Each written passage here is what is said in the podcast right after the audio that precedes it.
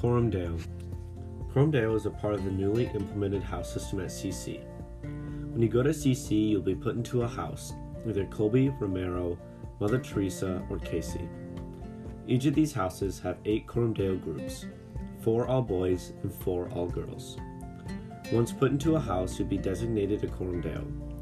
Each Coram Deo has a school administrator as a leader, however, there is also a student leader.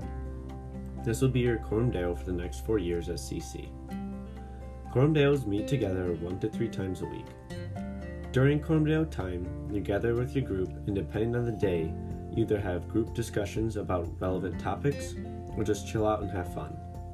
Through Coram Deo, you're able to meet new friends, both upper and lower class, and bond with your fellow Coram Deo members. Coram Deo has allowed me to meet many classmates I would have never otherwise known. I also developed some strong friendships and a bond with my group members that I will remember long after I graduate. Overall, Coram Deo provides a nice break in your day to debrief with fellow classmates and to grow as not only a student but also a friend.